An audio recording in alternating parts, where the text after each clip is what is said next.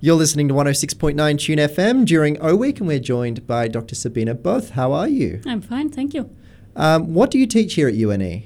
I'm teaching first year ecology, that's Eco 100, and first year biology, that's Bio 120. Okay, and what specific facets do those units actually focus on? So I'm in biology, I'm teaching the angiosperm reproduction, so that's all about flowers and bees and what they do and how good that is for us, as well as the ecology part where we do some forest ecology and look into the baseline of how students can actually understand how the world runs.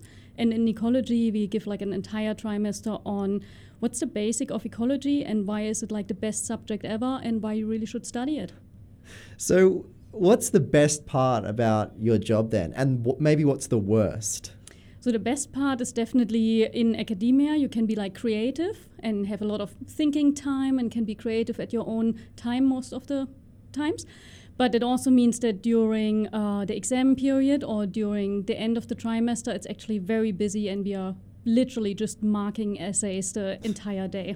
I can imagine. How do you get through all that marking? Do you do anything in the meantime just to let your brain focus a little bit?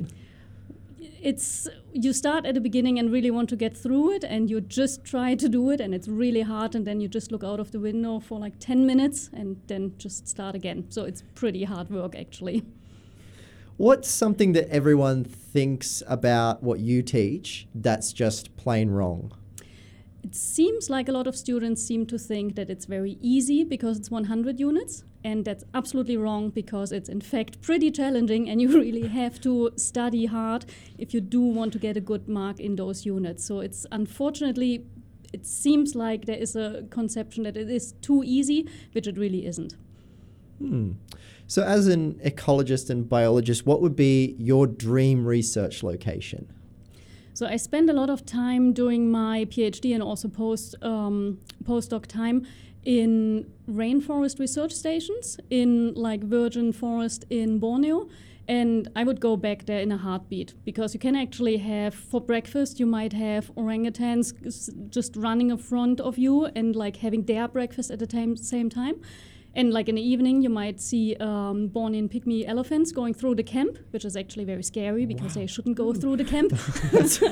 And if you then go around, I mean, for you Australians, it's not so special, but you can see a lot of snakes and like 5-meter pythons and such. And that's all just next to the research station. So that's pretty cool. That's something really special. Mm-hmm. If you had a chance to go to Mars, would you? I would not, because it seems like there are so many cool places around here. There is no reason to travel for months or years or whatever long it takes, but instead look really at the great areas we have here. Not many plants and animals on Mars either, are there? Apparently not. I don't know, maybe. So what are you passionate about at the moment? Could be your own research or anything else. What are you really passionate about? I think we are really at a time where it's very important for us to consider our actions, to live a sustainable life and to really think about climate change, but do also something against it. So I'm feeling like I'm trying very hard to have a sustainable lifestyle, and I would also try to make converse the information that it's not hard. We can all do it and it's not really a big trouble to just do it, but we have to do it. So that's one of the things I'm really passionate about. That's a really good thing to be passionate about. What kind of things can someone do in their everyday life to live more sustainably? Well, I mean, the classical thing, and I know that you have already heard that, but I, for example, am vegetarian since 22 years, actually 23 now, and it really is not a problem. You can simply be that person.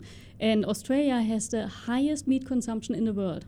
Higher than the US, which is pretty embarrassing. That's so surprising. I thought it would be the US. It is actually not the US, and that's the hard part. And I mean, it's not so challenging to just change these little things. And of course, everyone, and I think here at the university, many people are aware of one single-use plastic is bad and all of that, and that's fine, and we absolutely should take care of that as well. But there are a lot of actions we can do that are much bigger. Don't take your U2 drive to university. Seriously, people, you can walk, you can cycle. It's really astonishing to me how few people are cycling. And that's in a place where you have a lot of green, you have cycle path. I seem to be the only one at my institute who takes the bike, and that's just not good enough. Like, it's really easy to do that, and you can limit your carbon footprint pretty easily. So just do it, walk or cycle, and then you don't have to pay like for the gym. Very powerful message. What were you good and bad at when you were a student?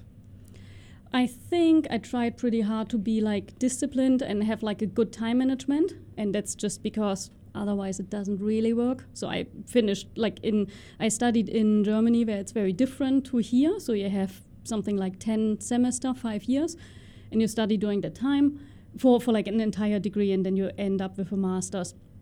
And I had to go to university every single day because I had lectures every day, and I would do so because then you don't have to invest the time at a weekend and like where you can actually do much nicer things. So I think time management was pretty fine.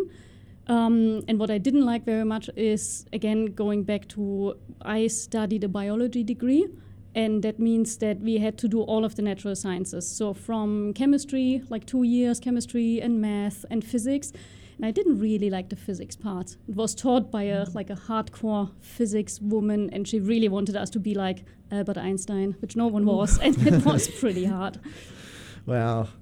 One for you physics students out there, maybe you can consider yourselves lucky if you've got a good physics professor. So what do you wish you knew when you were starting out at university that you'd maybe want your students to know now?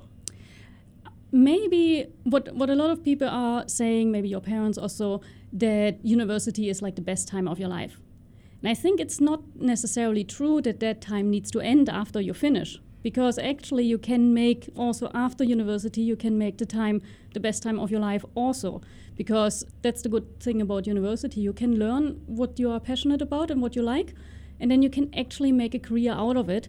And like, I'm still doing the things that I liked at university. So it's absolutely possible, and don't think it's the only 3 years you have and you have to party really hard to make the most out of it. If you actually don't party and go to university, you can actually get a job where you can then continue to have a really good life, work balance, and do the things that you like to do. Well, thank you so much for joining us. It's been a real pleasure to have you, and I hope that you have a wonderful year with a bunch of really exciting ecology and biology students. I hope so too. Thank you.